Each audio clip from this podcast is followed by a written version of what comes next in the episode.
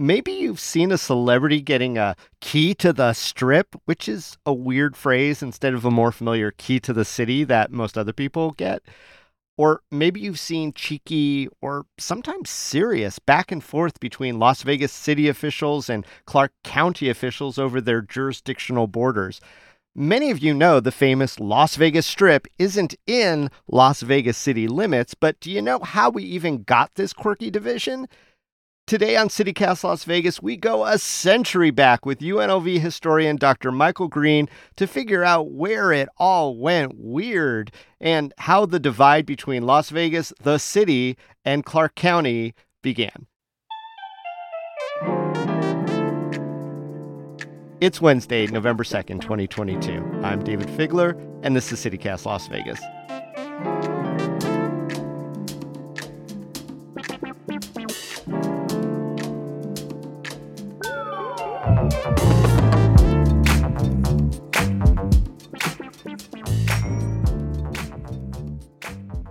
Noted Las Vegas historian Michael Green. Dr. Green, welcome to CityCast Las Vegas. Thank you. It's nice to be with you and nice to be noted.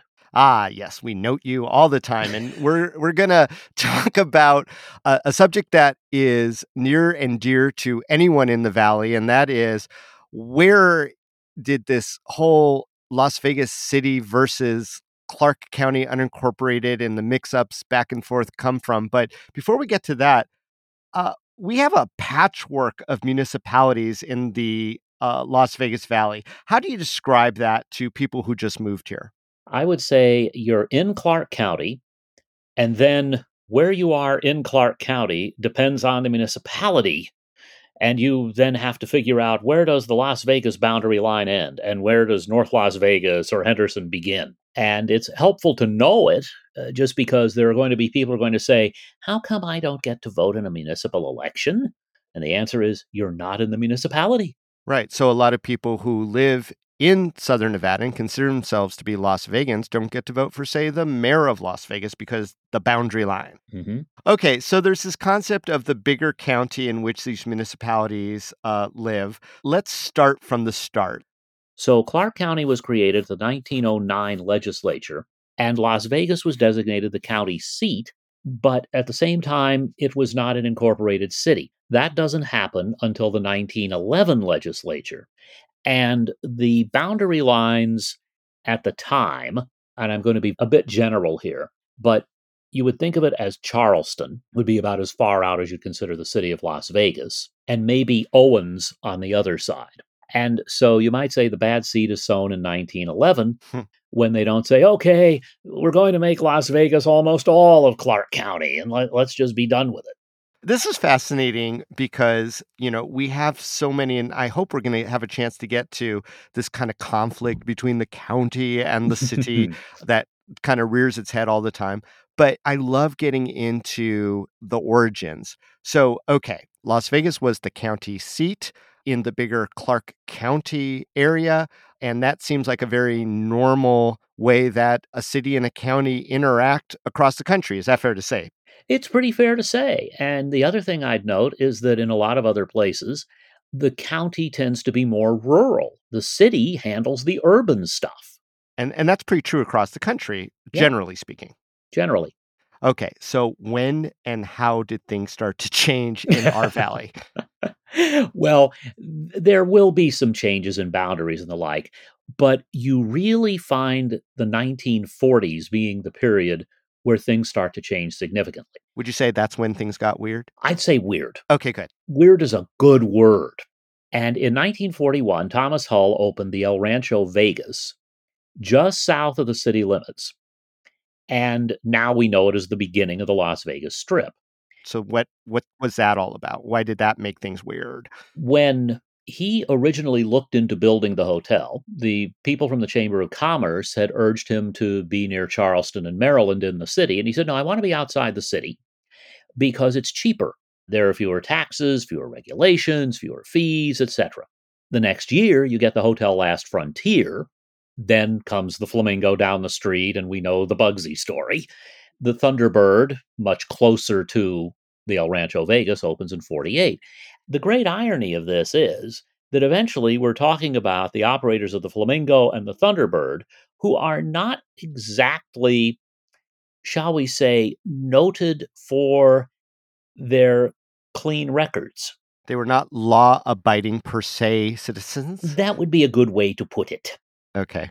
Is this where I go hachu mob? Hachu? Yeah, hachu, hachu. Okay. But but you know, th- this is one of the ironies. We tend to think of the mob, you know, these guys, I hate these dems and does and so on.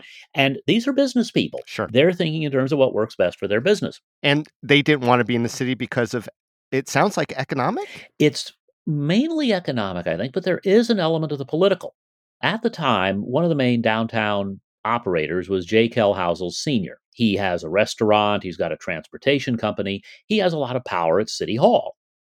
Well, are these guys out on the strip going to be able to take on Houssels and the other downtown operators if there's, say, an issue of what kind of ordinance the city might pass on a certain issue? It could be taxes, it could be regulation, it just could be something that upsets them. So they they wanted their own power and their own power brokers? Pretty much so. Okay. I'm sensing a foreshadow of a showdown. Ah. Well, the mayor from 43 to 51, Ernie Cragin, looked at this and said, wait a minute, we need revenue in the city, and they're generating revenue. They're just outside the city limits, and actually, we're getting a few city services in the process. So he brings up the idea of annexation. Well, there's an ordinance that essentially says if you're in the area to be annexed, you can protest it. They did.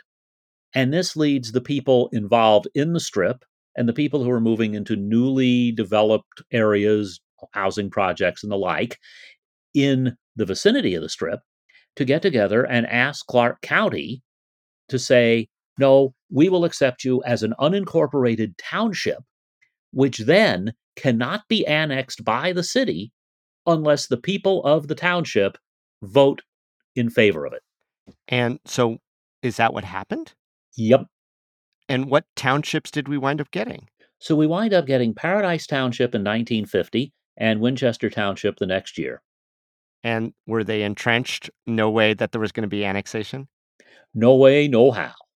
So, what seems to be happening is that through these townships, we're starting to form kind of a unofficial big city in an officially unincorporated county. That seems weird, Michael. It's weird. It truly is weird.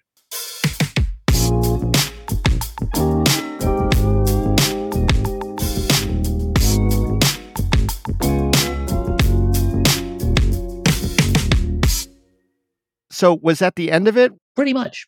Did the city ever try to do anything else to get that land back? Well, this is where it gets a little interesting.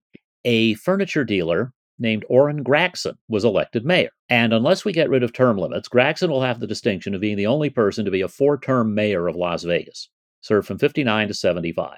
And he was interested in trying to eliminate this duplication because as the strip grew, as the area around it grew, that meant that the Clark County Commission was becoming more and more an urban operation. So, why are we having two police forces, a city and a county? Why are we having all of these things?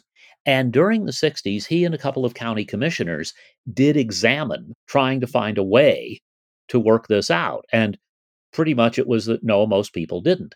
However, there are some people talking at the time about the duplication of the police. And by duplication, you mean Las Vegas City had its police force and Clark County had its police force? Yes. Okay. And we now have the city of North Las Vegas incorporating in 1946, Henderson in 1953, and they're going to develop their municipal services.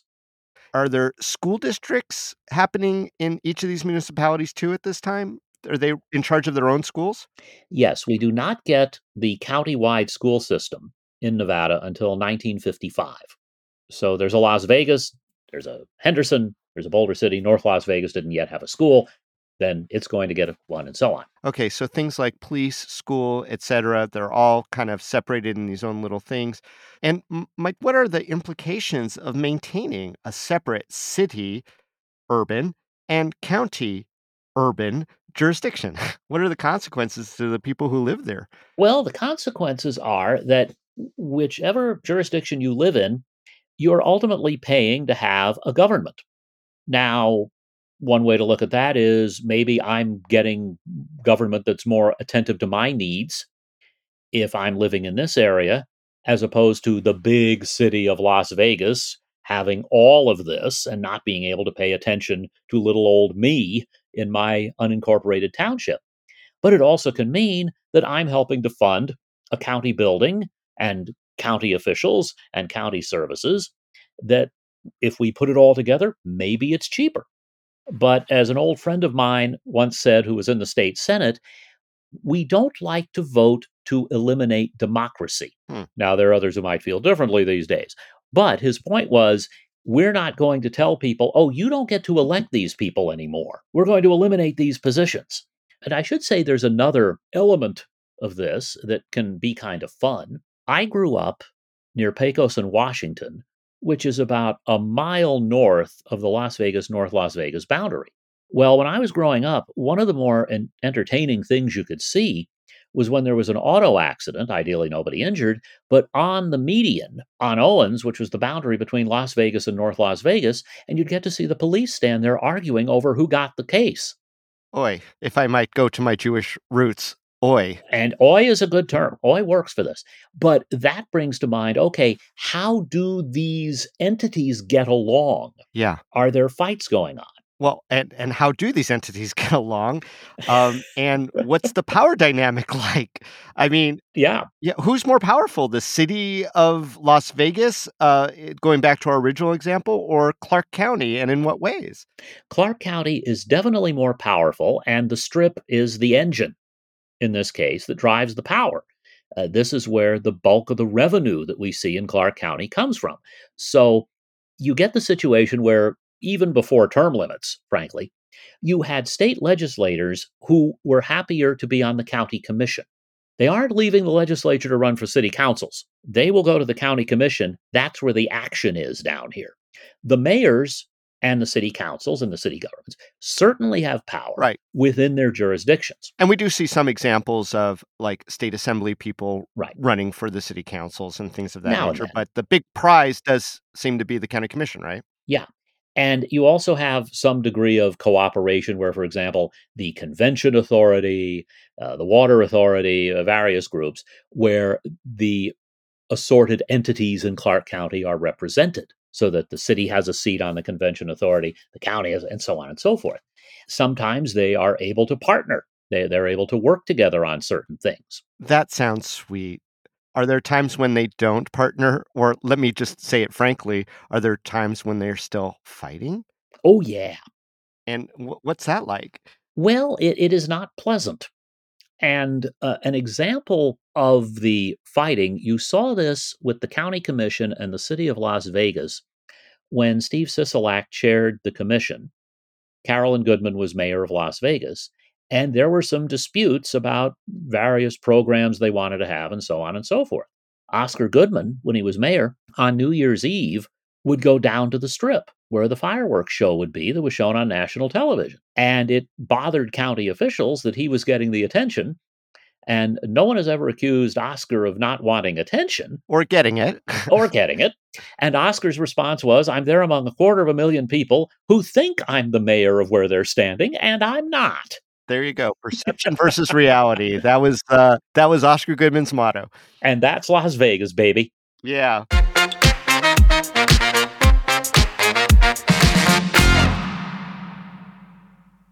So I, I want to kind of focus in on this weird power dynamic that you describe.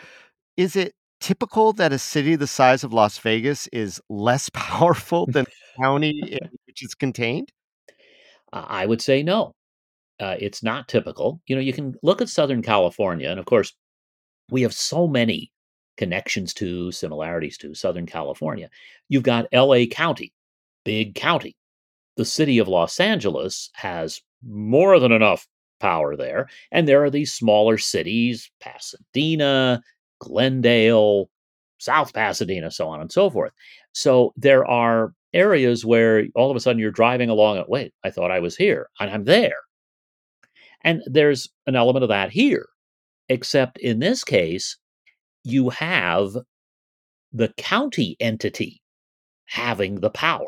That's unusual.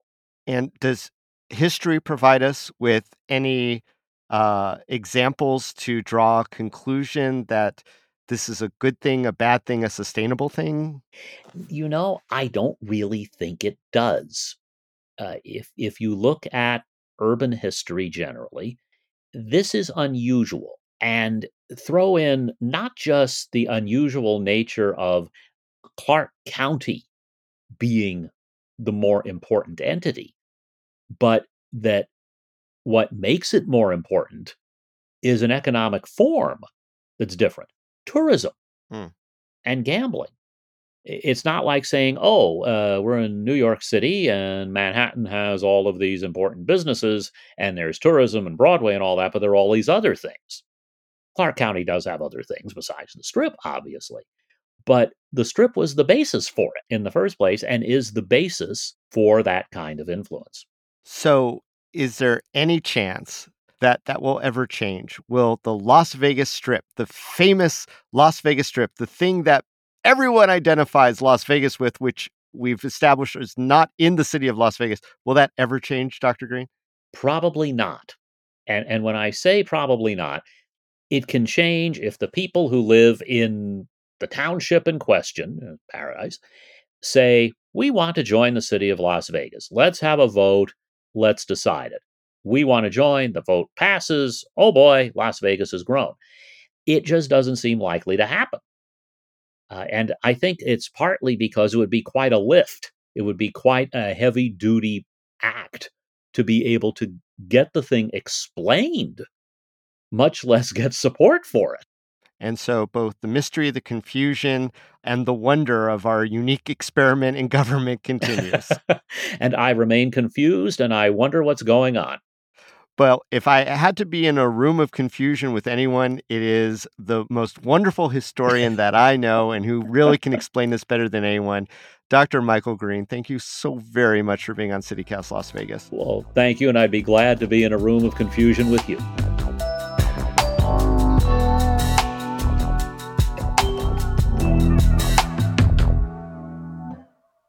All right, before you go, a few things you should know.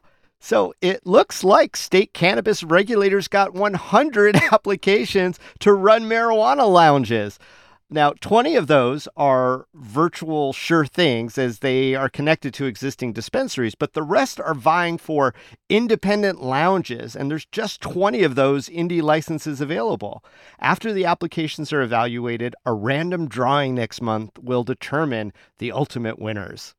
Meanwhile, Nevada's seeing a big uptick in famous politicians coming here just trying to get out the vote. You got your Bernie Sanders, Tulsi Gabbard, Donald Trump, Barack Obama, just to name a few. Senator Elizabeth Warren is scheduled to be in Las Vegas today. Now, there's no word on the gambling habits of any of them, but who'd have thunk the odds of picking a sure thing in today's political races would be less likely than hitting double zero on roulette?